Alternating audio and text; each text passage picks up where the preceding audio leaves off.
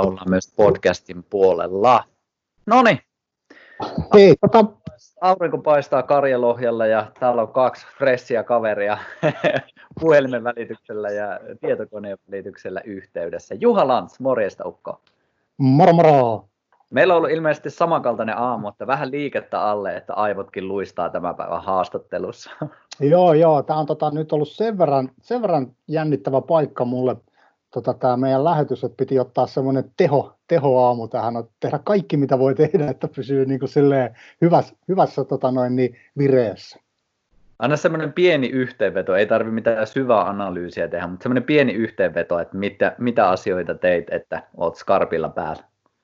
No tota, heräsin puoli kahdeksan ja siitä sitten oikeastaan saman tien tein semmoisen oman kehon painotreenin, että punneruksia ja askelkyykkyjä ja haaraperushyppyjä ja mitä kaikkea siinä nyt sitten olikaan, mutta tota, aikamoisilla toistomäärillä tällä kertaa, että puhutaan niin kuin sadoista toistoista ja sitten tota, sit sen jälkeen hyvät aamupalat, vähän smoothieja ja rasvoja ja sitten tota, meditaatiot siihen päälle.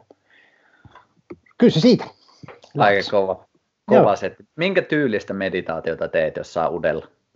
No se mulla vaihtelee, ne, et se menee vähän niin kuin, vähän niin kuin tilanteen mukaan, mutta nyt mä oon aika paljon, niin jos sulla on tuttu tämmöinen kuin Jaakko Muhonen, häneltä löytyy siis tämmöisiä ohjattuja meditaatioita, niin hänen kotisivuiltaan tämmöisiä sydänmeditaatio sarjaa. Siellä on aika, aika, aika paljon erilaisia meditaatioita, niin mä oon sitten niitä nyt tehnyt, kun jotenkin tuntuu, että tässä on ehkä tämmöinen vähän kaipuu siihen semmoiseen yhteyteen. Mm. Tota, sitten tehdään niitä. Tai se tuntuu se ehkä olevan vähän semmoinen aina se kaipuu siihen. Siinä on sitä vetovoimaa jotenkin. Niin. Kyllä, mutta ehkä se tässä ajassa just korostuu, kun ollaan ihmisistä paljon erossa ja ei koeta semmoista fyysistä yhteyttä, niin just se, että kyllähän me kaivataan yhteyttä kuitenkin. Niin ehkä se just korostuu sitten, että mitä kautta sen yhteyden saa ja tässä tapauksessa just, että mennään sinne sisäänpäin ja no. ruvetaan ottaa kontaktia itsemme ja ehkä sitä kautta johonkin meitä suurempaankin, who knows. Kyllä. Ehdottomasti, tulla, joo, näin mä aina ajattelen itsekin ja sitten tietysti tämä kiitollisuuspuoli on myös mukana siinä, että semmoinen pieni kiitollisuusharjoitus siihen sitten päälle. Niin. Kyllä. Mistä olit tänä aamuna kiitollinen? No siis ylipäätään tästä mun elämän, niin kuin elämän tavasta, että mä saan elää tätä elämää, mitä mä elän, että mä niin kuin, mulle on tärkeitä tämmöiset jutut kuin esimerkiksi päihteettömyys, että mä elän niin kuin täysin vapaana kaikesta tuommoisesta tuommoisesta, niin kuin, ettei ole kahleita niin kuin näihin suuntiin, tota, sitten ylipäätään, että mä oon vapaa, että mä oon vapaa elää semmoista elämää, kun mä haluan, että periaatteessa kaikki on nyt vähän sit kiinni siitä, että mitä mä haluan, mutta mulla on silleen vapaus kuitenkin tässä ja kaikesta tästä, että mä saan liikkua, mä saan tehdä asioita, mitä mä tykkään ja sitten tästä, niin kuin tästä lähetyksestä myös. Ihan mahtavaa. Kyllä. Ihan mahtavaa. Ja täytyy sanoa, että mulla on kyllä hyvä fiilis tästä ja mennään vähän tuonne riippuvuuksien maailmaan ja Joo. jotenkin se, se on itsellekin äärimmäisen kiehtova maailma, että ei pelkästään ehkä semmoisiin niin substansseihin, aineisiin, vaan mm. enemmänkin sitten meidän käyttäytymismalleihin, mihin me ollaan myös monesti sitten liitoksissa ja riippuvaisia, niin päästään kohta sinne, mutta onko sulla itsellä joku tarina, nyt mainitsit tuossa, että oot päihteetön, niin onko näin ollut aina, vaan onko sun tarina minkälainen? Mm, joo, siis ei todellakaan ollut aina, että maahan on ollut hyvin voimakkaassa huumekoukussa. Et Kerro mä oon, Joo, no siis mä oon, no 26-vuotiaana mä oon raitistunut, että siitä saakka mä oon ollut nyt sitten aivan, aivan niin kuin luomulinjalla, ettei alkoholia eikä mitään, ei mitään tämmöistä kemiaa, mikä tuonne kovin, kovin vaikuttaisi tuonne tajunta- ja mielialaan, mutta sitä ennen niin kymmenen vuotta meni aika vahvasti sitten tuossa riippuvuuden kelkassa, että semmoinen siinä 15 vanhana alkoi niin ihan aika tämmöinen perusporttiteoria meininki, että alkoholin kautta sitten mentiin, tuli liuottimet ja sitten tuli kannapikset ja sitten tuli amfetamiini ja amfetamiini oli sitten se semmoinen ns-suuri rakkaus, että tota, se sitten vei niin kuin täysin mennessä. Mutta se ei ole ollut ihan tämmöinen niin lineaarinen nousu siinä, niin kuin, tai vedetäänkö lasku ehkä paremminkin, niin siinä, siinä, tota, siinä päihdemaailmassa, vaan siinä oli vaiheita. että mä oon kuitenkin niin kuin, kun puhutaan tuosta liikunnasta, niin mä oon ollut kyllä semmoinen aktiivi jalkapalloilija nuorena ja siis pelasin tosi paljon ja pärjäsin hyvin ja biljardissa kilpailin niin kuin korkeammalla tasolla Suomessa, mitä niin kuin vedetään täällä, ja tota, semmoista oli hyvin aktiivista otetta, mutta samaan aikaan siinä sitten kulki, kulki rinnalla, kulki sitten se, niin kuin periaatteessa mä elin kahdessa maailmassa, että mä elin siellä urheiluporukoissa ja näissä, ja sitten taas vapaa-aikana mä elin ihan vastakkaisissa porukoissa, että taas sitten semmoisissa, ketkä niitä päihteitä käytti ja, ja, ja teki mitä tou, niin kuin halusi, että mullahan kaikki koulut keskeytyi sun muut siellä nuorena, että tota, mulla on vasta ammatit ja nämä tullut vasta tuossa sitten kolmekymppisenä niin kuin su- mm. suurin piirtein. Että, tota, Mutta tietysti, niin kuin tänään keskustellaan riippuvuudesta, niin tota, ihminen pystyy hetken aikaa tsemppailemaan, mutta jossain vaiheessa se riippuvuus sitten vie niin lujaa mennessään, että kyllä ne sitten ne jalkapallot jää ja biljardikepit myydään ja niin kuin seuran kassasta rahat varastetaan ja niin kuin, että sitten se lähtee niin kuin sille, sille polulle, että ihmisistä tulee vain tämmöisiä hyväksikäytön välineitä ja että se kaikki arvomaailma muuttuu ja että riippuvuuden ote on kova. Mm. Oliko sulla itsellä joku, yleensä puhutaan, tai ei nyt yleensä, mutta silloin tällöin kuulee puhuttavan siitä, että riippuvuuksilla yleensä vähän peitellään jotain, niin tunnistitko sä itsessä, että sulla oli jotain, mitä sä ehkä pakenit omassa itsessä, mm. vai oliko se vaan, että, että halusi hyvää oloa tuottaa mm. sitten erilaisilla aineilla? Siis kyllähän mullehan se on ollut ihan täysin pakokeino. Eihän mä sitä silloin tunnistanut, mm. mutta kyllä mä niin kuin aina, aina niin kuin tietyn tapaa mä oon ollut tietoinen siitä, että, että että kyllä tässä niin joku on pielessä niin kuin meikäläisessä, mutta en mä osannut sitä sanottaa, ei mulla ollut mitään kykyjä niin kuin lähteä semmoista itsetutkiskelua tekemään. Että mulla se oli periaatteessa aika niin kuin selviytymistä se nuoruus, että, että, että mä oon niin kuin aina, jos ajatellaan sitä pakenemista, niin mä oon aina ollut hyvin niin kuin semmoinen, mä oon monesti sanonut, että semmoinen krooninen ulkopuolisuuden tunne. Että se on ollut hyvin vahva mulla ja sitten niin kuin tämmöinen huonommuus, se, että aina huonompi kuin muut, aina jotenkin ulkopuolinen, oli koulukiusaamista ja tämmöistä niin periaatteessa vähän niin kuin oikeastaan koskaan ei kuulunut mihinkään. Ja sitten se semmoinen, se minä-kuva oli äärimmäisen negatiivinen, että koko aika vaan näki niitä virheitä kropassa ja virheitä niin kuin kaikessa toiminnassa, että tota, että se niinku, ennen kuin mä rupesin päihteitä käyttämään, niin mun selviytymismallihan oli vaikka esimerkiksi häiriköidä luokassa, että mä sain sitä kautta jotenkin niinku semmoisen, okei, okay, kuulumisen niihin kavereihinkin mä halusin kuulua, mutta sitten niin kuin samaan aikaan taas jotenkin semmoisen niin kuin pakenemisen siitä vastuusta, että mut heitettiin pihalle luokasta, niin mä olin aina onnistunut siinä vaiheessa, kun, kun tota, ovi kävi ja tota, olin yksityisopetuksessa. Ja että se oli niin kuin semmoista, hyvinkin voimakkaasti niin kuin sitä oman, oman niin kuin pahan olon pakenemista jotenkin, että sitä ei pystynyt mm. oikein kohtaamaan. Aivan. Helpottiko nuo päihteet sit sitä tunnetta, että se helpotti se kokemus itsessään, että ei, vai oliko se vaan, että se hetkeksi hävisi ja sitten se tuli taas vaan? Mites, mites sä koit Niin, siis joo, se, ja sehän on myös mielenkiintoinen juttu, niin kuin jos ajattelee sitä mun päihderiippuvuutta, niin että kaikki päihteet, mitä mulle on tullut, että ihan tupakasta lähtien, niin mä en ole tykännyt yhdestäkään aineesta alussa, että mä oon niin opetellut. Mä opettelin tupakan polton, jotta mä kuulun porukkaan. Mä opettelin juomaan alkoholia. Mähän oksensin aina, mulla meni niin kuin aina överiksi se juominen ja totta, se oli aina huono kokemus, mutta mä vaan tein sitä, että mä kuulun porukkaan. Kannapikset, kaikki, niin ei ikinä tuntunut hyvältä, mutta se oli mulle pitkään, monta vuotta oli vaan semmoinen, että mä vaan kuulun porukkaan ja mä oon mm. jotain, että mä saan sen OK vaikka viikonloppuisin lauantai-iltana jossain kaupungilla, kun on pää jäässä, niin sit saa sen OK. Että tota, et sitten vasta amfetamiini, mikä sitten tuli siinä muutaman vuoden päästä, niin se oli sitten se semmoinen, niin kuin periaatteessa vähän niin kuin vastaus rukouksiin. Et se oli niin kuin sit se semmoinen kokemus, että ensimmäisestä kerrasta tuntuu, että nyt tämä maailma aukesi. Että nyt, nyt niin kuin, tämä tunne niin tätä mä oon niin kuin aina kaivannut. Tämä on se, että musta ei, mä, mä oon niin kuin rohkea ja mulla on vaan semmoinen niin kuin ekstaasi päällä koko aika, ihan sama missä mä oon ja kenen kanssa mä oon ja mitä mä teen. Että tota, ja sitten tietysti se vei sen niin kuin isosti sit sen, niin kuin sen noidan kehän, niin kuin, että se pisti pyöriin oikein kunnolla. Että, että, että jonkin aikaa pelasin, kävin kisoissakin, biljardikisoissa, niin tota, kun esimerkiksi tämmöinenkin on mielenkiintoinen juttu, mitä niin kuin, jos ajatellaan niin kuin ylipäätään riippuvuuden kehittymistä, niin esimerkiksi tunteiden niin kuin hyväksyminen, että on tunteita, mikä kuuluu kokonaisuuteen. Että jos mä menin pelaan kisoja, kisoihin, niin mä en esimerkiksi, mulla ei koskaan niin käynyt mielessä, että on ihan ok jännittää. On ihan mm. ok pelätä, mennä pelaamaan kisapeliä, missä ihmiset katsoo, sä oot keskipisteenä, niin et, et, et semmoinen epäonnistumisen pelko, niin se on oikeasti ihan ok tunne. Mutta mä en pystynyt niinku käsittelemään semmoista ollenkaan. Mä halusin koko ajan, että mä oon semmoinen, joka, jolla, jolla on hyvä meininki koko aika ja ei pelota mikään. Sitten kun jossain vaiheessa eka kerran otti amfetamiinia, niin sittenhän se oli niinku semmoinen, että no nyt, nyt mä voin mennä kisoihin ja ei pelota ja, ja kaikki tämmöiset. Ja, et sitten siellä vedettiin tota, huumepäissään niin pelattiin SM-kisoja ja oli ihan hirveätä, hirveätä kuraa se pelaaminen. Et itse asiassa aina kun mä pelasin selvinpäin, niin mä pelasin todella paljon paremmin silloin, kun mä kohtasin sen tunteen.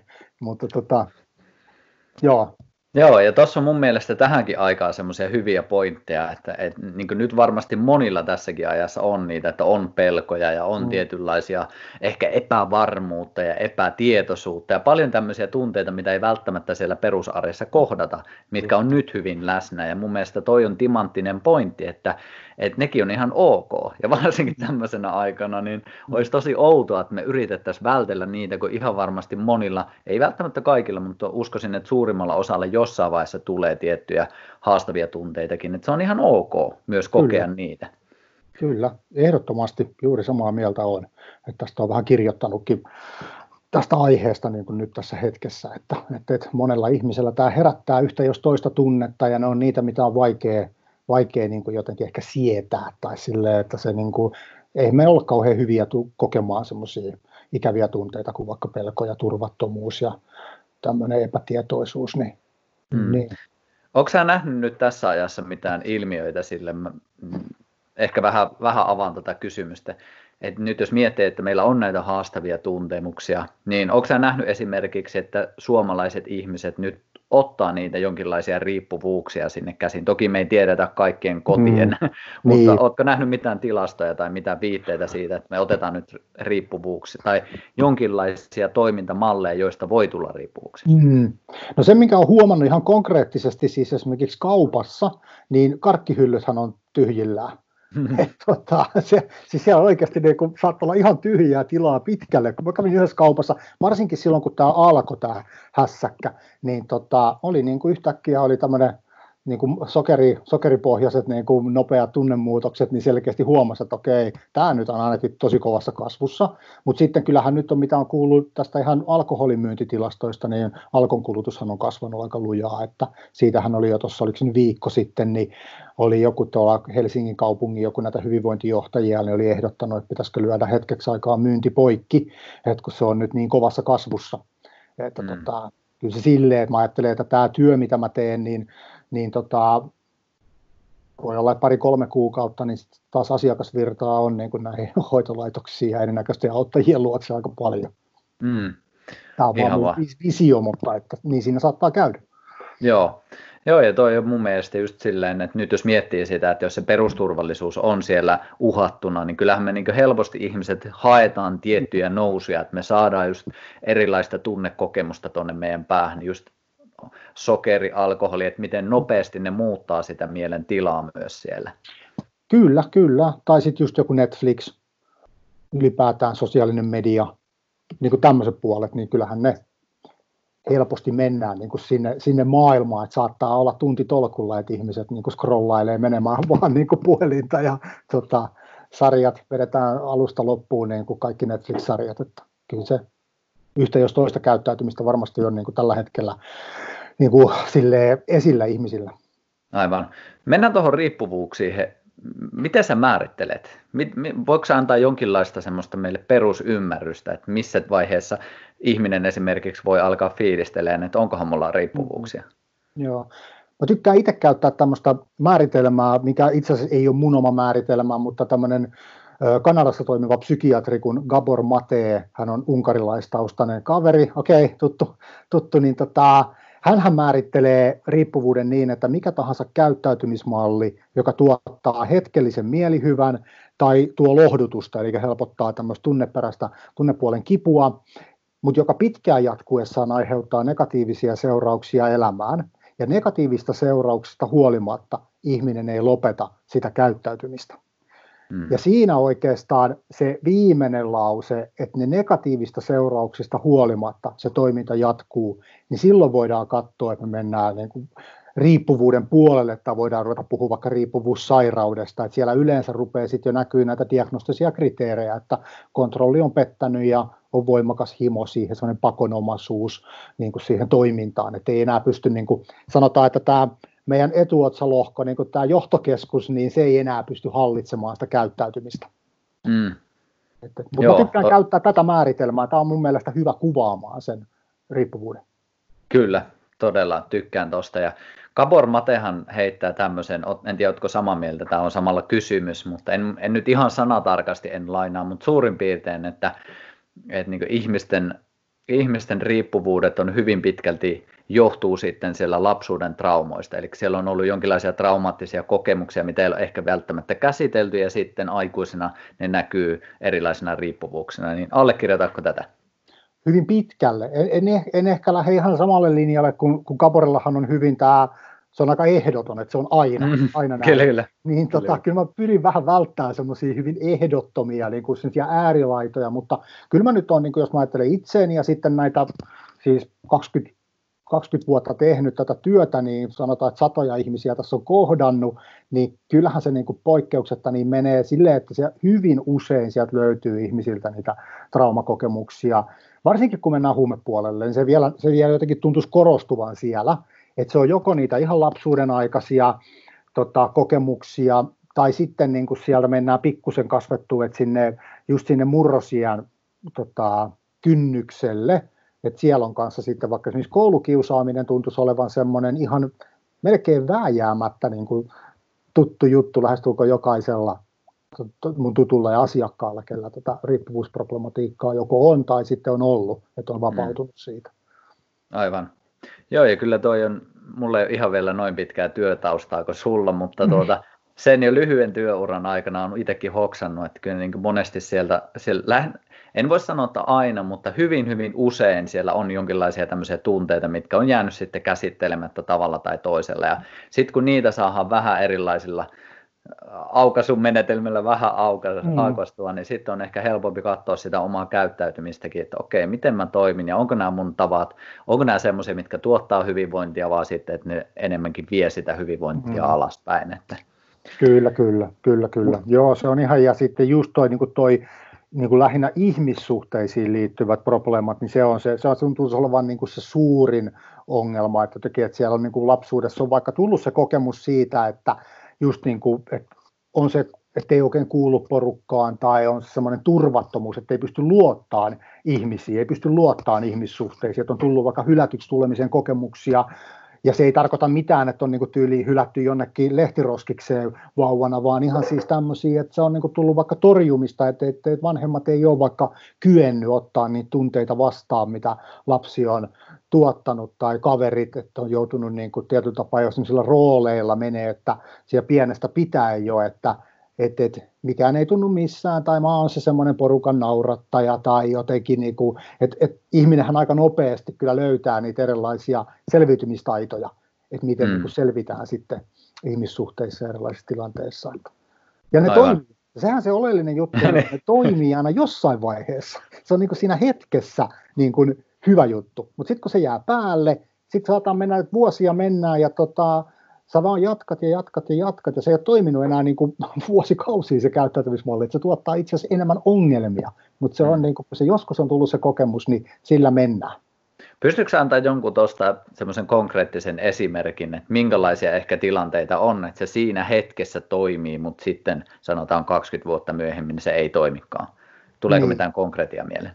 No en mä tiedä, no, mutta siis mä ajattelen vaikka tämmöinen tota, konkreettinen kokemus nyt voisi olla vaikka esimerkiksi tämmöinen, että mä en näytä niitä mun omia tunteita ja tarpeita. Et esimerkiksi vaikka lapsi voi alkaa jo hyvin pienenä vähän enemmän koko aika katsoa, että, että tota, missä tunnetilassa ne vanhemmat on, ja sitten ruvetaan niin kuin sen mukaan toimimaan, että okei, vanhemmat on nyt vihaisia, niin en mä nyt, nyt mä en tässä nyt mä vaan leikin täällä, ihan niin kuin vetäydyn omaan maailmaan tai tämmöiseen, tai mm. sitten tota, kaveripiirissä just voi olla tämmöinen, että okei, että mä huomaan, että mä saan, saan sen OK vaikka sillä just, että mä, mä häiriköin jossain tunnilla tai mä pistän aina kaiken vitsiksi, että se on semmoinen vaikka, että mä niin käsittelen vakavatkin asiat niin semmoisen vitsin kautta. Aivan, aivan. Miten sitten, tunnistaako ihminen, mä en tiedä, me, me ehkä vähän tähän koskettiin jo, mutta mä haluan kysyä se ihan vielä omana kysymyksenäänkin, että, että huomaako ihminen itsessään sitä, että hän on riippuvainen, vaan tuleeko se yleensä se huomio sitten ulkopuolelta? Mm. Niin, kyllä se, sanotaan, että joo ja ei, että tota, tota, kun se riippuvuushan on, niin kuin, siihen kuuluu hyvin voimakkaasti, että se on niin kuin itsensä kieltävä sairaus, niin kuin sitä puhutaan, että silloin kun oikeasti mennään vaikka niin kuin hyvin voimakkaan riippuvuuskäyttäytymisen kanssa ollaan tekemisissä, niin se on niin kuin itsensä kieltävä, että ihminen ei oikein pysty itse näkemään sitä niin kuin todellista tilaansa. Että hyvin usein siinä on niin, että, että se lähiyhteisö huomaa jo paljon aikaisemmin sen riippuvuuden, kun ihminen itse huomaa. Mutta sitten voi myös tulla näinkin, että, että okei, että mä huomaan, että tämä ei ole nyt ihan ok, vaikka nyt tämä mun alkoholin käyttö tai joku pelaaminen tai mikä tahansa, mutta sitten kun siihen myös kuuluu semmoinen, että me ruvetaan aina värittämään sitä tarinaa meille itsellemme suotuisaksi, sitä todellisuutta. Me ruvetaan löytämään siihen vaikka syitä, että mikä, tämähän on nyt on erinomainen syy. Mä veikkaan, että aika monessa taloudessa tämä on erinomainen syy juoda, kun nyt on niin vaikeaa nyt on niin vaikea tilanne, tiedätkö, on niin paljon huolia ja kaikkea, niin mä voin vähän ottaa rentoutua. Sitten me ruvetaan heittämään niitä syitä, me ruvetaan ehkä syyttää muita, että se on aika pitkä sitten se prosessi ennen kuin ihminen ottaa täydellisesti vastuu siitä omasta tilastaan, että okei, okay, tämä on nyt, nämä on faktat, ja nyt mm. pitää alkaa tekemään jotain. Ja se hyvin usein meneekin vähän semmoisen, niin kuin silleen sen prosessiomaisesti, että aluksi tulee jostain ajatus, ehkä joku ihmiset ulkopuolella alkaa huomauttelemaan ja sitten se sit pikkuhiljaa se ihminen alkaa niinku myymään sitä ajatusta itselleen, että okei, ehkä tässä voisi ollakin ongelma. Se voi kestää vuosiakin se, niin kuin se prosessi, että, että oikeasti pysähtyy tilanteen äärelle. Mm, aivan. Miten sulla itsellä kävi? Sä sanoit, että sanoitko sä, että kymmenen vuotta meni päihteiden maailmassa aika no lailla? Joo. Mikä sulla oli se aha, oliko se joku aha-elämys vai miten tämä tapahtui sitten, että yhtäkkiä sitten raittiiksi ja nyt olet mm. sitten ollut ilmeisesti jo muutaman vuoden, sä oot mm. jo vähintään 32-vuotias. vähintään, vähintään, kyllä, kyllä. Pelaan varman päälle. Joo, kyllä tässä voi jo sanoa, että rupeaa tämä nämä 50 kriisin mietteet olemaan niin kuin ehkä enemmän tällä mielessä tällä hetkellä, että taas sitä elämää punnailee jotakin omasta kulmastaan miettiä, mitä tässä elämässä haluaisi tehdä, mutta, mutta joo, siis kysymykseesi, niin tota, öö,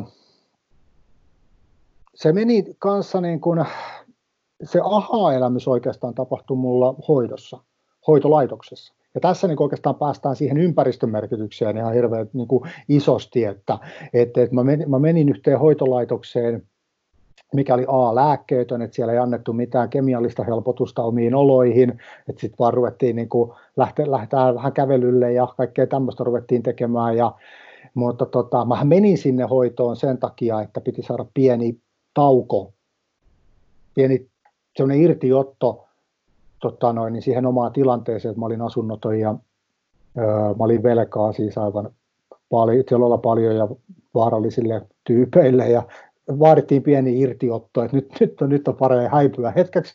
Ja tota, oli jo, kyllä se oli jo, se ajatus oli jo itänyt ja mä olin yrittänyt kyllä lopettaa ja näitä tämmöisiä kuuluisia, tiedätkö, että okei nyt mä lopetan amfetamiinin käytön, mutta mä voin poltella, poltella pilveä. Ja mähän on niin selvinpäin, kun mä poltan vaan pilveä, kun mä käytä sitä amfetamiinia. Ja näitä kaiken maailman yrityksiä oli vaikka mitä ja yritetty aloittaa kouluja ja menty töihin ja aina kaikki oli päättynyt ennen kuin ne olisi kunnolla alkanutkaan. Ja tota, mutta sitten siellä hoitolaitoksessa, niin siellä se sitten oikeastaan, kun, kun siinä oli niin kuin helposti vaikka kaksi vuottakin oli mennyt, että joka päivä jonkun kemian vaikutuksen alasena, sitten kun se kaikki lyödään niin kuin poikki, ja tota, sitten sit alkaakin yhtäkkiä niin kuin se maailma aukeamaan, se todellisuus itsensä kanssa, että missä tilassa mä oon.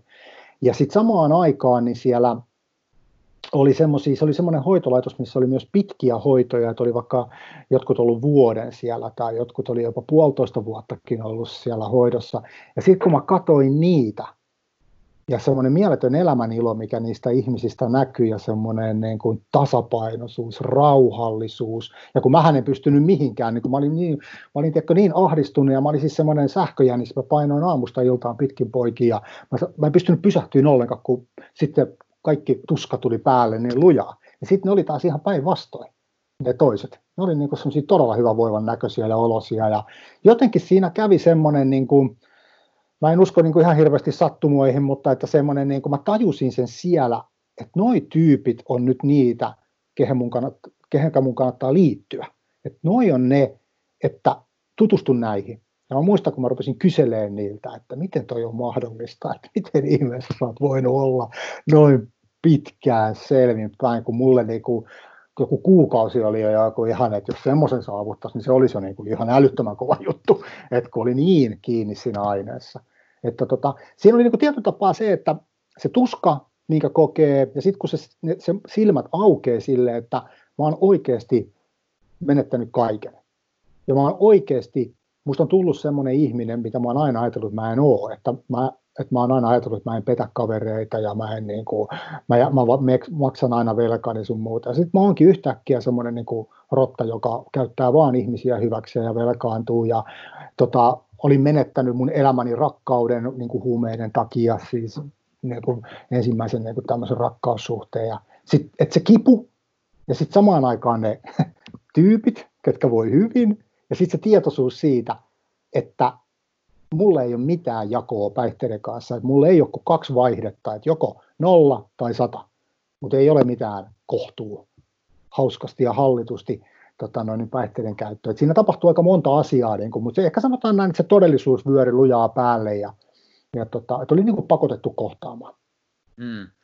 Ja mun mielestä tuossa tulee hyvin se, mitä monesti meidänkin kentällä, nyt vähän yhdistelen eri kenttiä tämän, mutta tuota, jos puhutaan vaikka itsensä kehittämisen kentällä, puhutaan justiinsa, että, että se sun ympäristö ja ne ihmiset, kenen kanssa oot, tekemisissä, niin ne vaikuttaa tosi paljon siihen meidänkin olotilaan. Mun mielestä tuossa on hyvä esimerkki siinä, että, mm. että saa jonkun näkymän, että toikin voi olla mahdollista, niin sehän voi olla, että korjaa jos on väärässä, mutta ainakin joillekin se voisi antaa sen kokemisen, että toi on mahdollista, kun mä näen sen. Se ei ole enää tuolla kaukana, vaan se on tuossa mun käsin kosketeltavana. Ehkä mäkin pystyn tuohon.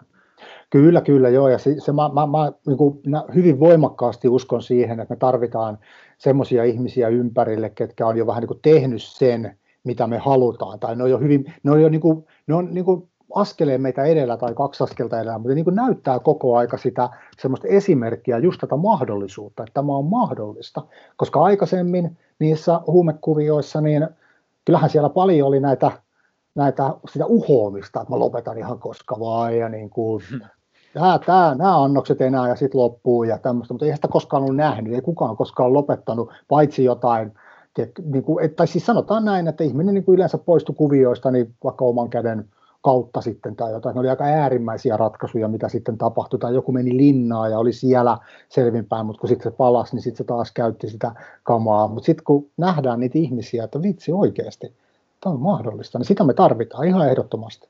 Mm. Tuleeko sinulle jotain muita pointteja mieleen, että nyt jos miettii, että on, on riippuvuus suhteessa, on se sitten mihin tahansa, itse asiassa siihenkin voidaan kohta mennä, mutta mm. jos se ympäristö on yksi tekijä, mikä vaikuttaa, niin mitä muita sinne voisi laittaa, että mitkä tukee siitä riippuvuudesta ehkä eroon pääsyä?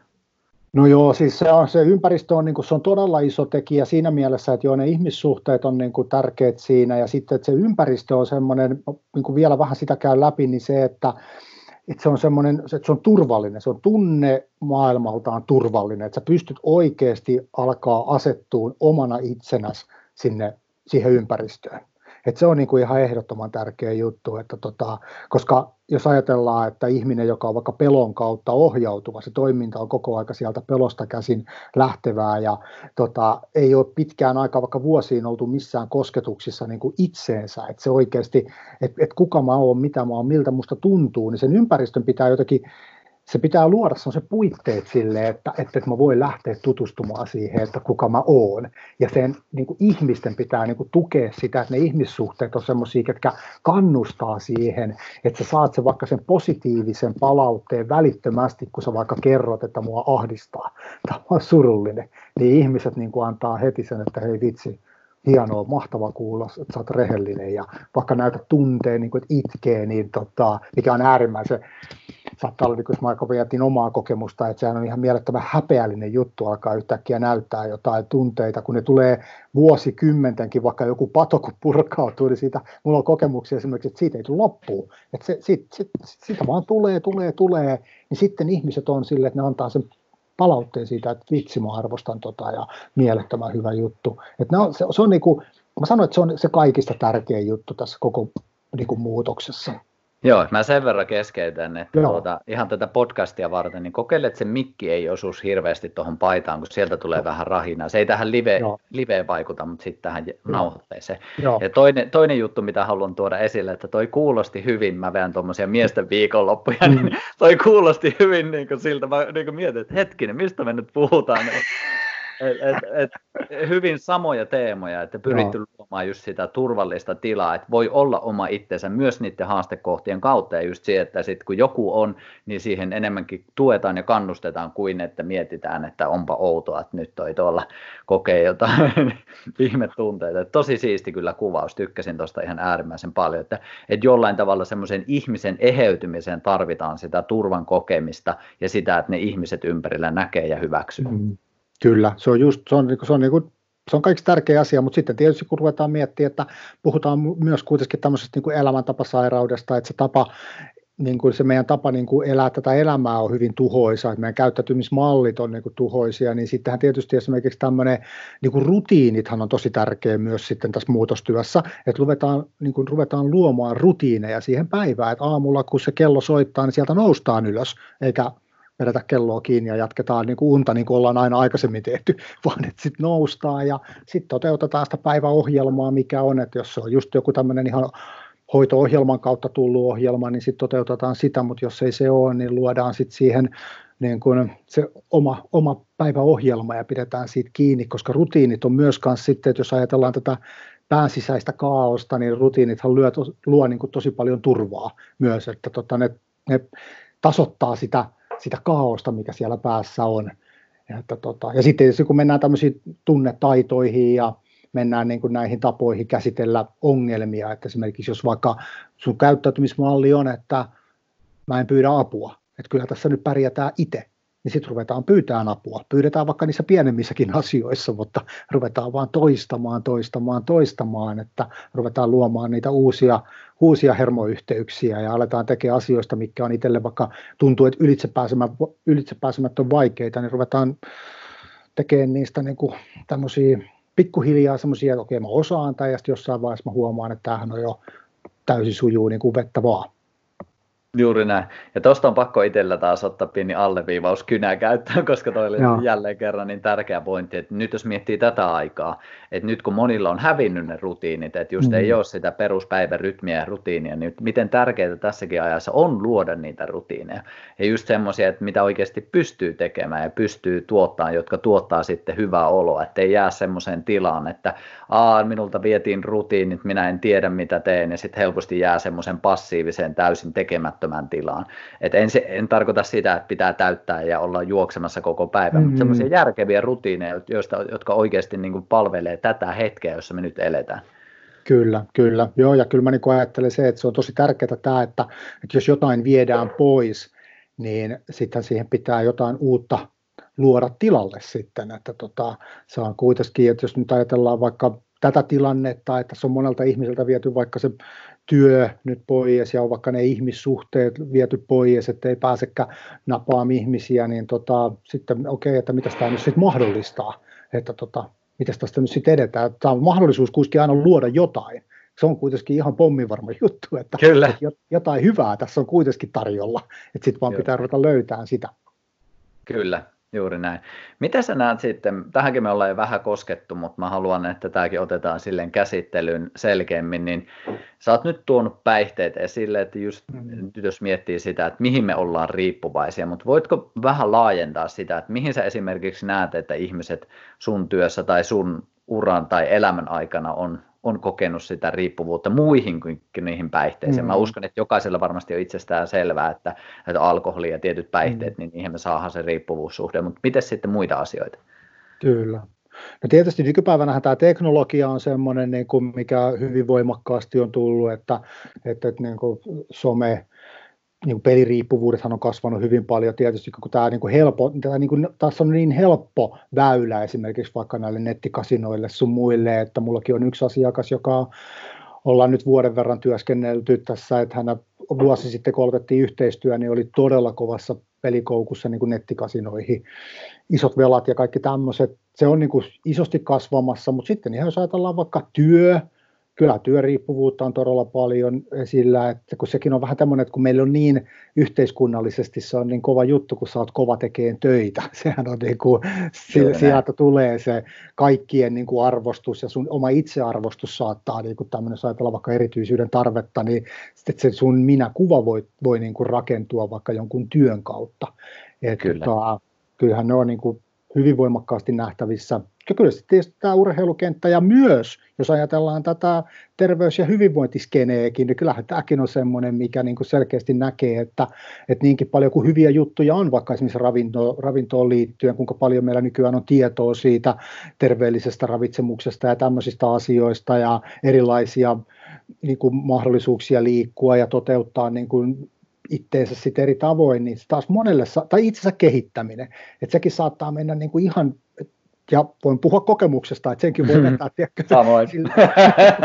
niin, että sen voi vetää myös ihan överiksi, että siitä tulee semmoinen elämisen ehto, että mun pitää koko aika tehdä kaikki just niin kuin pitää, ja pitää koko aika olla siinä parhaassa mahdollisessa tunnetilassa ja energiatasossa, että, että kun mä näen jotenkin, että, että riippuvuushan on myös hyvin, jos ajatellaan sitä määritelmää, niin riippuvuuttahan voi myös määritellä niin, että, että kaikki hyvä muuttuu huonoksi niin kuin tietyllä tapaa. Sitten kun mennään sinne riippuvuuden puolelle, niin se hyvä juttu, mistä on lähetty, tai joku tavoitteet, mulla on hyviä tavoitteita, mutta yhtäkkiä niistä tulee sellainen pakko.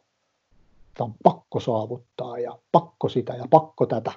Mm todellakin tuntuu niin, että kuvasit omaa historiaa tuossa aika hyvin, että tunnistan kyllä monesta sitä, että se on jotenkin niin jännä, että, että se asia, mikä on aluksi niin saakelin hyvä ja innostava ja inspiroiva, sitten jossain vaiheessa vaan kun siitä tulee pakko, niin se alkaa vaan tekemään semmoista äh, niin kuin, kiristyvää, semmoista pienenevää laatikkoa, että se vaan pienenee ja pienenee, ja sitten se just se, että sä et pysty elämään. Sä et pysty elämään, koska se laatikko on niin pieni, että sä voit vaan ne tietyt asiat tehdä, koska ne kuuluu siihen tiettyyn vaikka identiteettiin tai siihen asiaan, minkä sä koet tärkeäksi. Et se on jotenkin, se on niin hämmentävä nyt, kun katsoo omakin historia, että miten vaikka joku ruokavalio oli joskus niin vaikeaa, että piti syödä tietyllä tavalla ja se, että sen ehto oli jopa niinkin iso, että se sulki ihmisiä pois. Että sille, että niin kuin, huhhuh. Se, se on jännä, mihin toi meidän ihmismieli pystyy, että se pystyy kääntämään ne hyvät asiat itseään haitalliseksi. Joo, se on just näin. Sama sitten voi mennä ihmissuhteisiin ja rahaan, että kyllähän nämä tämmöiset, kyllä niitä niin kohteita löytyy. Kyllä. Ja mä yhden vielä nostan tuosta, koska toi on mun mielestä aika tärkeää, ja varsinkin mitä olen itse huomannut, että nuorilla pojilla on toi just pelaaminen, että se, mm. se pelaaminen vie aika vahvasti, eikä välttämättä edes rahapelejä, mutta semmoinen niin jatkuva pelaaminen, että sitten se saattaa mennä sinne yömyöhään, niin kuin, ja sitten se alkaa uniin vaikuttaa, ja ei saada sitä unta, ja niin aika selkeästi semmoinen myös terveydellinen haastetekijä toi pelaaminen, niin Onko sulla siitä mitään kokemusta, koska mä jotenkin itse haluaisin ymmärtää sitä, ja mulla on itsellä muutamia ajatuksia, että mistä Joo. se ehkä johtuu, mutta mit, mitä sulla herää siitä, nuoret miehet ja pelaaminen?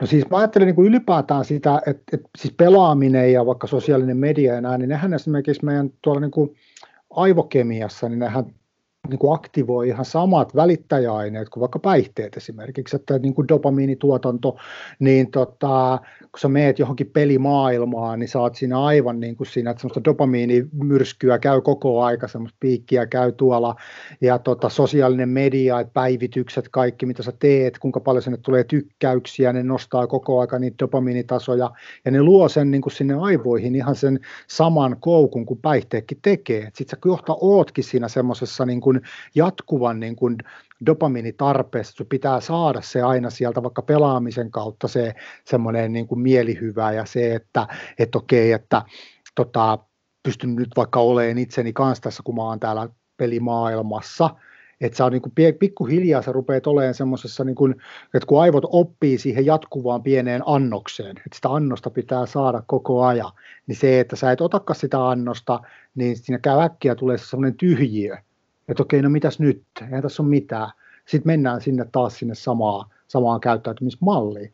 Ja tota, sitten vielä kun ajatellaan, että se, kun meillä dopamiinikki, kun, ru, niin kuin rullaa tuolla, niin kohtahan rupeaa käymään niin, että meidän toleranssi alkaa kasvaa, että se ei enää riitäkään se, se määrä, mitä me ollaan aikaisemmin saatu, me ollaan pelattu vaikka tunti, kohta menee toinen tunti, kohta menee kolmas tunti ja meille jää semmoinen, niin kuin se, se alkaa se toiminta alkaa vaan ohjaamaan koko ajan meidän käyttäytymistä ja aivot oppii siihen semmoiseen jatkuvaan pieneen annokseen, jatkuvaan esimerkiksi niin kuin vaikka somen puolelta niin semmoiseen keskeytymiseen, että ei enää oikein pysty keskittyä mihinkään muuhun. Kyllä, joo, ja on itsekin kuullut esimerkiksi omista videoista ja postauksista, että nämä on liian pitkiä, kun näin menee yli 10 sekuntia silleen niin keskittyä. En pysty, en pysty. No. Siinä ehkä pitää tehdä vielä, vielä kiinnostavampaa materiaalia, mutta itse just niin esimerkiksi näissä mm. keskusteluissa ja haastatteluissakin just se, että sen sijaan, että tehdään se 10 minuutin tai 5 minuutin haastattelu, niin mieluummin tunnin, että, mm. että luodaan tässäkin sitä kulttuuria, että sitten, että kun keskustellaan, niin keskustellaan, ja jos kuunnellaan, niin kuunnellaan. Ja sitten toki ei tarko- tarkoita sitä, että kaikilla pitäisi nyt näitä kuunnella, vaan enemmänkin se idea siellä taustalla, että vähän pitempiä formaatteja, koska se myös tekee sitä, että me aletaan uudelleen ohjelmoimaan tätä meidän systeemiä, että me pystytään keskittyä johonkin asiaan, että se ei tarvitse olla jatkuvaa sitten. Ja toinen, mitä niin itse ainakin fiilistelen tosi paljon just tuohon pelaamisen maailmaan, että jos miettii vaikka meidänkin, niin mä oon 38-vuotias, mutta just jos miettii vaikka omaakin nuoruutta, niin mehän pelattiin tosi paljon, siis fyysisesti, mm, ulkopelejä, niin. jalkapallo, koripallo, kaikki pallopelit. Mm. Ja nyt kun mä katson tuolle kenttiä, niin ne on tyhjillään. Mm. Ja tosi paljon nuo kentät on tyhjillään. Ja jos miettii sitä meidänkin tarvetta siihen fyysisyyteen, ja varsinkin nuorilla pojilla, kun se testosteroni alkaa siellä nousee, niin just semmoinen kilpailuhenkisyys ja kilpailuvietti, että kun se saataisiin vietyä siihen fyysiseen tekemiseen, niin mä uskon, että sillekin on varmasti aika iso tarve. Ainakin mun sisäisessä maailmassa mä toivon näkeväni lisää pihapelejä. Joo, mä oon aivan samaa mieltä ja se on, se on niin kuin yksi asia, mistä mä oon äärimmäisen kiitollinen omassa elämässä ja omassa lapsuudessa, niin tota, on se, että mä oon niin kuin päässyt siihen pienestä pitäen siihen ulkopelimaailmaan hyvin voimakkaasti kiinni ja niitä loputtomia lätkäpelejä ja jalkapalloa ja kaikkea, niin kuin, että se on, ollut, se on ollut äärettömän iso juttu sitten niin kuin ylipäätään sitten kun on taas lähdetty luomaan tätä uutta tässä niiden sekoilujen jälkeen. Mutta sitten vielä just tuohon palatakseni tähän nuoriin, niin kun sitten jos ajatellaan vielä sitä ihan aivokemiankin kehittymistä, niin 12-15-vuotiaana esimerkiksi, niin meidän aivothan on äärimmäisen äärimmäisen tota, herkässä kehitysvaiheessa, muun muassa meidän mielihyväkeskus ja tunnesäätelytaidot ja kaikki tämmöiset kehittyy hyvin voimakkaasti.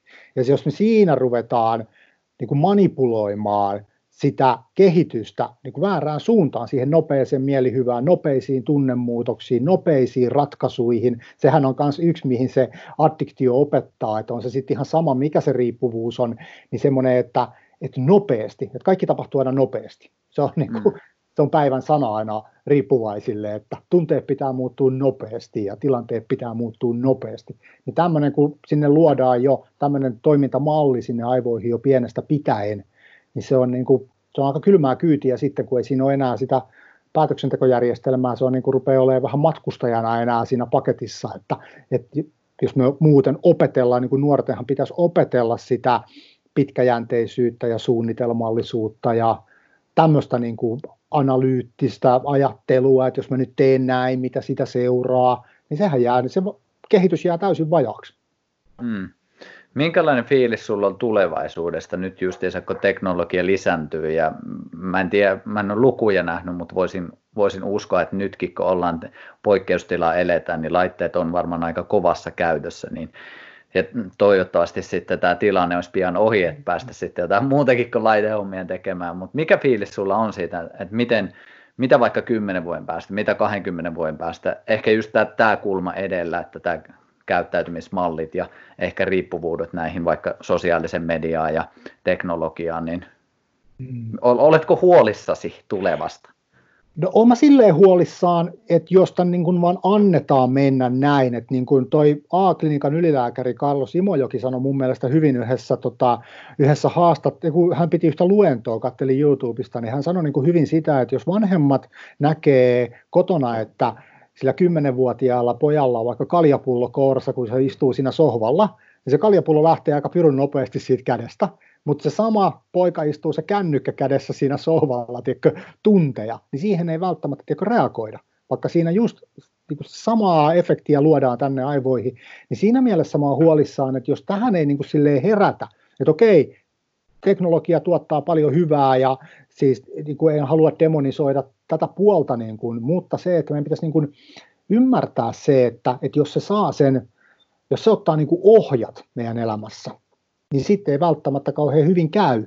Että se voi olla, että kymmenen vuoden päästä niin, niin, niin me ollaan vaan semmoista niin kuin koko aika reagoivaa porukkaa niin kuin, ja tota, ihmiset on hyvin ahdistuneita, huonovointisia, ei liiku ulkona, ei mitään, kun ollaan vaan niin kuin jumissa siinä, siellä sisällä. Mutta jos mä tiedostan sen, että se on niin kuin tärkeää, että jos mä tiedostan sen, että okei, että tämä on maailma, mikä antaa paljon hyvää, mutta tämä on myös maailma, joka luo paljon riskejä.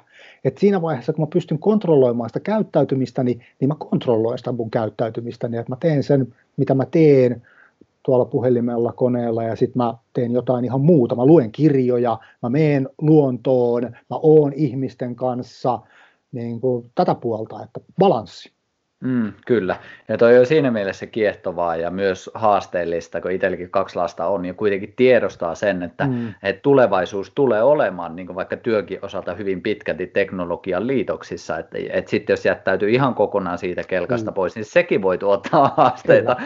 Että silleen, että aikamoista semmoista tasapainoilua mm. tässä, että ei liikaa, mutta ei sitten liian vähäkään, että silleen, että saadaan tiettyjä oppeja, opitaan käyttää laitteita, mutta myöskään sille, että ne laitteet ei hallitsisi pelkästään pelkästään sitä meidän käyttäytymistä. Ja siinä tullaan aika vahvasti taas siihen, että me otetaan itse vastuu siitä omasta elämästä, ja sitten kun taas kun lapset ei pysty, niin kuka on lapsista vastuussa? Totta kai niin kuin sanoit, että jos, jos siellä olisi se kaljapullo, niin kyllä senkin kanssa oltaisiin vähän tarkempia. Että... Kyllä. Mutta varmaan se haaste on myös siinä, että kun aikuisetkin on vähän hukassa tämän asian suhteen, ja ei ole, tämä on niin kuitenkin uusi asia, jos miettii vaikka sitä, kun mä olin yläasteella, niin ei ollut puhelimia, ei ollut YouTubea, ei ollut sosiaalista mediaa, että, niin. että silleen aika nopeasti muuttunut tämä koko niin kuin, omakin elämä, että kyllä tässä varmasti jokaisella on semmoista vielä haeskelua, että miten tämän nyt paletin saa toimimaan. Kyllä, kyllä, joo. Ja sitten jos ajattelee sitä, että kun se kuulumisen tarve on niin kuin äärimmäisen tärkeä meille jokaiselle ihmiselle, mutta sitten niin kuin vielä lapsille erityisesti, että jos, jos sut niin kuin suljetaan pois sieltä somesta ja niistä kaikista pelikuvioista, kun porukathan pelaa yhdessä, on näitä mä en tiedä, sen verran ikää on, että ihan, en ole pelannut. Niin kuin, Siellä että... ne nuoret pelaa yhdessä, minä olen nähnyt ja kuullut. niin, niin, että, tota, että kun se on yhteisöllinen tapahtuma myös se pelaaminenkin niin kuin siellä verkossa, niin kyllähän se nyt on, niin kuin, mä tiedän, että sehän on ihan sosiaalinen itsemurha, jos, niin kuin, niin kuin, jos sä joudut pois sieltä maailmasta. Et siinä mielessä mä ajattelin niin tämmöistä yhteiskunnallista havahtumista ja yhteiskunnallista muutosta, niin se on niin kuin se iso, iso juttu. Että jos ajatellaan vaikka Islannissa, ja mä menen nyt vähän taas tuonne päihteiden puolelle, mutta niin kuin Islannissa esimerkiksi tiputettiin nuorten alkoholin käyttö, niin kuin tiputettiin ihan johonkin alle 5 prosenttiin, se huiteli tosi kovissa lukemissa niin kuin, tota, ennen, kuin, ennen kuin siinä ruvettiin tekemään niin kuin asioita sen sen tiputtamiseksi, niin, niin siellä oli esimerkiksi tämmöisiä, että yhteiskunnassa tehtiin rajoitukset, että esimerkiksi alkoholin myynti vedettiin pimeäksi, niin kuin, että alkoholi ei ollut tarjolla kaupoissa, niin kuin, että sä sait kyllä ostaa sitä, mutta se ei niin kuin näkynyt siellä kaupoissa. Tota, kotiintuloajat, koko maa sitoutui samoihin kotiintuloaikoihin, vanhemmat, että kaikki lapset on kotona siihen ja siihen aikaa. Okei, siellä lyötiin niitä rajoja, mutta sitten siellä myös tuotiin tätä porkkana-osastoa siihen nuorten elämään, eli lisättiin nuorten harrastusmahdollisuuksia. Ja sitten kaikille perheille, niin kun tehtiin kysely, että nuorille, että jos sä haluat, jos sä saisit harrastaa ihan mitä vaan, mitä sä haluaisit harrastaa, niin mitä sä harrastasit? Sitten kun vastaili, niin kaikille kaikkiin talouksiin, niin valtiolta tuli 400 euroa vuodessa tukea harrastuksiin. Ja tota, että se semmoinen niin kuin, tämä luontainen mielihyvä puoli, niin sitä ruvettiin sitten kehittämään, ruvettiin vahvistamaan sitä. Niin kyllä mä mm. ajattelen, että ehkä tämä puoli myös, myös täällä Suomessakin, että meillä on oikeasti sitä keppiä, että lyödään niitä rajoja, mutta sitten taas samalla myös sitten sitä, niin kuin sitä porkkanaakin, että, tota noin, niin, että mitä siitä oikeasti on hyötyä, kun ollaan tuolla ulkona ja tehdään asioita yhdessä eri tavalla. Aivan. Onko toi sitten hyvä resepti just riippuvuuksiinkin, että tarvitaan ensin rajat, mutta tarvitaan sitten se porkkana myös, eli se, joka vetää sitten, että se ei ole pelkästään niin rajoittavaa, vaan siinä on jotain, mitä kohti myös katsotaan. Kyllä, se on, ihan, se on ihan selkeästi se, että jos ajatellaan tämmöinen rajat ja rakkausjuttu, niin on tosi tärkeä siinä mielessä, että se rajat luo turvaa, ja monta kertaahan ihminen kapinoi aluksi rajoja vastaan niin kuin se lapsikin tekee. Ja samalla lailla tekee nyt vaikka niin kuin aikuinenkin, jos sitä ruvetaan niin kuin rajoittamaan, niin se on heti jotenkin luontainen meillä se juttu, että älä tuu puuttuu mun elämääni ja hitto mä en tämmöiseen lähde. Mutta tota, kun se on perusteltu esimerkiksi, että miksi nyt vaikka meillä siivotaan lauantaina kello 13, kun on siivouspäivä lauantaina kello 13. Ja kaikki niin kuin säännöt pitää ja kaikki rajoitteet pitää perustua johonkin. Ja peruste on vaikka esimerkiksi hyvinvointi. Jos ajatellaan riippuvuushoidossa, niin kaikki säännöt lähtee sieltä toipumisen näkökulmasta, että miten tämän säännön noudattaminen auttaa jokaista ihmistä täällä yhteisössä toipumaan. Niin se on huomannut kyllä, esimerkiksi kun mä oon tehnyt yhteisöhoitoa, niin tota, ihmiset tosi nopeasti tasottuu alo- aloilleen, ne alkaa uskaltaa olla enemmän oma itsensä, kun on rajoja. Mutta sitten myös samalla se, niin kuin se jokaisen ihmisen yksilöllinen näkeminen ja se niin kuin semmoinen hyvän tarjoaminen sit siihen, että okei, että mitä tämä nyt meille mahdollistaa ja mitä hyvää me tässä voidaan tehdä, mitä, mitä niin kuin hienoja asioita me voidaan tehdä, niin se on taas sitten myös tosi tärkeää. Ihan mahtavaa. Täällä samalla lueskelen ihmisten kommentteja, ihmiset tykkää tosi paljon, että teikäläinen on ytimessä ihan selkeästi. Kiitos, kiitos. kiitos. Otetaan vielä hetki tässä, vetään sille, pyritään tu- tuntiin saamaan, kun Instagramkin lopettaa nämä tuntiin, niin meillä pitäisi ottaa muuten toinen setti, niin pystyisikö ottaa jonkinlaista, tai itse asiassa ennen kuin menen yhteenvetoon, niin mulla oli joku ajatus, mä kokeilen, että saanko mä sen vielä kiinni. Ää, siihen itse asiassa mieluusti vielä kuulisin näkökulmaa, että, että nyt jos mennään vielä riippuvuuksiin, niin kuinka tärkeää on se justiinsa, että uskoo, että se on mahdollista? No todella tärkeää todella tärkeää ja tota, uh, monta kertaa se lähtökohta voi olla se, että ei usko. Just tähän, ja siihen niin itse asiassa jatkokysymys niin. vielä, että, että sitten jos sitä uskoa ei ole kuitenkaan, niin miten sitä uskoa saadaan lisättyä? Niin, kyllä. Mä monta kertaa asiakkaille käyn täältä tämmöistä kuvioa läpi, että aluksi voi olla toivo, että sulla on toivoa siitä, että joku muutos voisi olla mahdollista, parempi elämä voisi olla mahdollista. Mutta jotta se, tota, se toivo jalostuu uskoksi, niin siinä pitää tapahtua asioita. Eli pitää alkaa vähän todistaa itselleen, että tämä on mahdollista. Ja se tapahtuu monta kertaa toiminnan kautta. Että mä alan tekemään asioita, mä alan vaikka pitää kiinni, josta me luodaan suunnitelma ja lähdetään kulkemaan tämän suunnitelman mukaisesti. Ja kun sä saat sen onnistumisen, ja tässähän me mennään sinne onnistumisiin, että se on niin kuin äärettömän tärkeää se, että alkaa tulee niitä onnistumisia, no vaikka pieniä onnistumisia, ja sitten että oppii huomaamaan ne onnistumiset. Ja monta kertaa sitä ei välttämättä itse huomaa, mutta ympärillä olevat ihmiset huomaa, että se on vaikka meikäläisen tehtävä esimerkiksi vaikka auttaa näkemään niitä onnistumisia.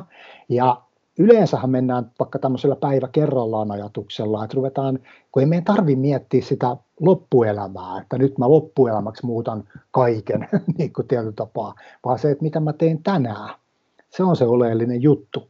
Ja niistä pienistä onnistumisista lähtee kasvaa sitten se polku niin, että kohta sä jo uskot siihen, uskot siihen kuvioon. Ja sitten kun sä rupeat uskoon siihen kuvioon, sä jatkat toimintaa vaan, ja kohta sä luotat. Mutta se ei ole semmoinen, että se tapahtuu viikossa tai kahdessa, mutta pitkässä juoksussa me mennään sieltä toivosta siihen luottamukseen. Että mä luotan oikeasti tähän pakettiin mä luotan siihen, että elämä pystyy tarjoamaan mulle tosi paljon enemmän. Mutta siinä me tarvitaan taas kerran, me tarvitaan myös ihmisiä, ketkä luo meihin sitä uskoa silloin, kun se itsestä katoaa. Että tota, tämä on, niin, niin, on niin ihmissuhdelaji, jotenkin tämäkin, tämäkin laji. Tämäkin. niin, tämäkin laji. että tota, jos mä vaikka mietin mun omaa tarinaa, niin eihän mä uskonut pitkään aikaan, että mä voisin oikeasti muuttaa mun elämä, voisin oikeasti päästä irti huumeista, kun elämä oli pelkkää epäonnistumista. Se oli vain niin sarja epäonnistumisia, että se itsetunto oli aivan nollissa, ei mitään uskoa itseä, niin mulla oli äärimmäisen tärkeää se, että mulla oli ympärillä ihmisiä, ketkä niin kuin sanoi sitä, että hei, tänään mukana, sä oot just oikealla tiellä, sä oot oikeassa paikassa, jätä se ensimmäinen annos ottamatta. Sekin oli niin kuin tosi niin kuin, niin kuin lohdullinen viesti, sanottiin vaan, että jätä ensimmäinen annos ottamatta, niin saatiin ihan oikealla tiellä, ei tässä ole mitään mm. hätää. Että, tota, ihan mahtavaa. Pala palalta matka niin, rakentuu. Niin, siitä se lähtee. Et meillä voi olla visio, mutta pilkotaan se niin pieniin palasiin, kun että rupeaa jo pikkuhiljaa niin uskoa siihen, että okei, tämä pystyn tekemään. Juuri näin. Ihan loistavaa kamaa, mä tykkään tästä tosi paljon kyllä ja pystyy silleen monin tarinoihin samaistumaan, mutta ehkä eri, eri ää, tilanteeseen tai eri tämmöiseen kokonaisuuteen ehkä otan, mutta tuntuu, että samat palikat siellä silti toistuu, että jos miettii jotain niin liikkumistakin, niin just se, että, se, että on niin hyvin vaikea lähteä heti donkkaamaan, mutta on helppo lähteä niin ottaa sieltä ensimmäisiä askeleita, että pystyy niin pilkkomaan sitä asiaa, niin toi on kyllä tosi kiehtovaa. Ja äärimmäisen hyvä kamaa, mutta otetaan vielä pieni yhteenveto. Mitä sä haluaisit sanoa sellaiselle ihmiselle, jolla on, on se sitten alkoholiriippuvuutta, on se sitten someriippuvuutta tai on se sitten pelaamiseen tai mihin tahansa liittyvää, niin minkälainen viesti lähtisi Juha Lantsilta? Ai vitsi, niin, se onkin hyvä. Totta, tota, niin, kyllä mä niin itse lähtisin kuitenkin siitä ihan siitä todellisuuden kohtaamisesta, että eka niin kuin, ihan raakasti lähtee katsoa sen oman tilanteensa, että missä mä meen, että avaa silmät sille, koska sen, sen kautta on mahdollista lähteä sitten niin kuin luomaan jotain uutta. Että se, se todellisuuden kohtaaminen on niin kuin ihan ehdoton edellytys. Ja tota, sitten kyllä niin kuin ihan, ihan yksinkertaisesti, kyllä mä suosittelen tosi paljon sitä, että se avun pyytäminen, että se on niin, kuin niin äärettömän iso juttu, että sä jollekin sanot sen ääneen, että nyt tämä homma ei ole kondiksessa. Sun ei tarvitse vielä tietää, miten tässä mennään eteenpäin, mutta sano jollekin se, koska se on jo niin kuin hyppy heti sille niin kuin uudelle polulle, että sä avaat jo mahdollisuuden johonkin uuteen, kun sä tulet pois sieltä mielesi sisältä, niin kuin, että rupeat antaa itsestäsi ja kerrot, että nyt tarvitaan apua, koska yleensä ihmiset haluaa auttaa. Niin kun se on, sitten sitä ruvetaan katsomaan, että okei, mitä tässä voisi tehdä, jos se on niin kuin näin pitkälle mennyt. Mutta että niin kuin, kyllä mä niin kuin näkisin, että tämä on niin kuin tosi tärkeä juttu.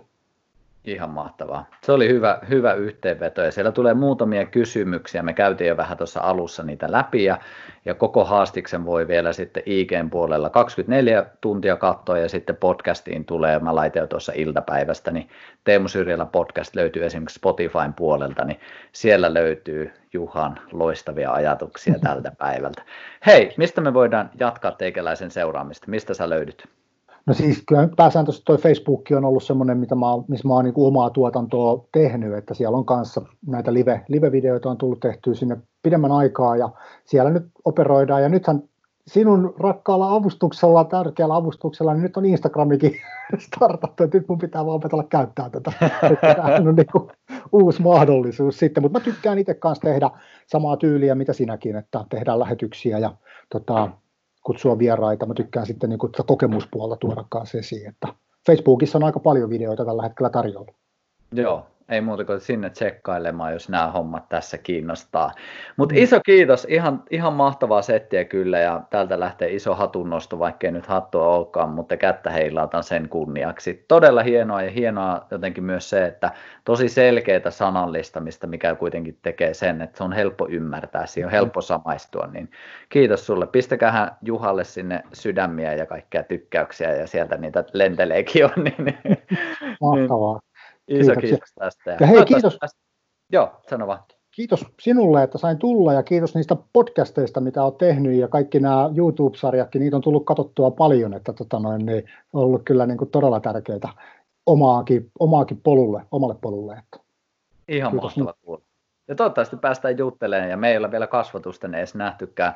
Nyt mun Instagram sanoo, että meillä on 20 sekuntia jäljellä, eli kiitos tästä. Jatketaan taas, pistetään Juha vielä nyrkillä tuohon, niin Näin se on siinä. Kiitoksia. Kiitoksia. Morjens. Moi moi.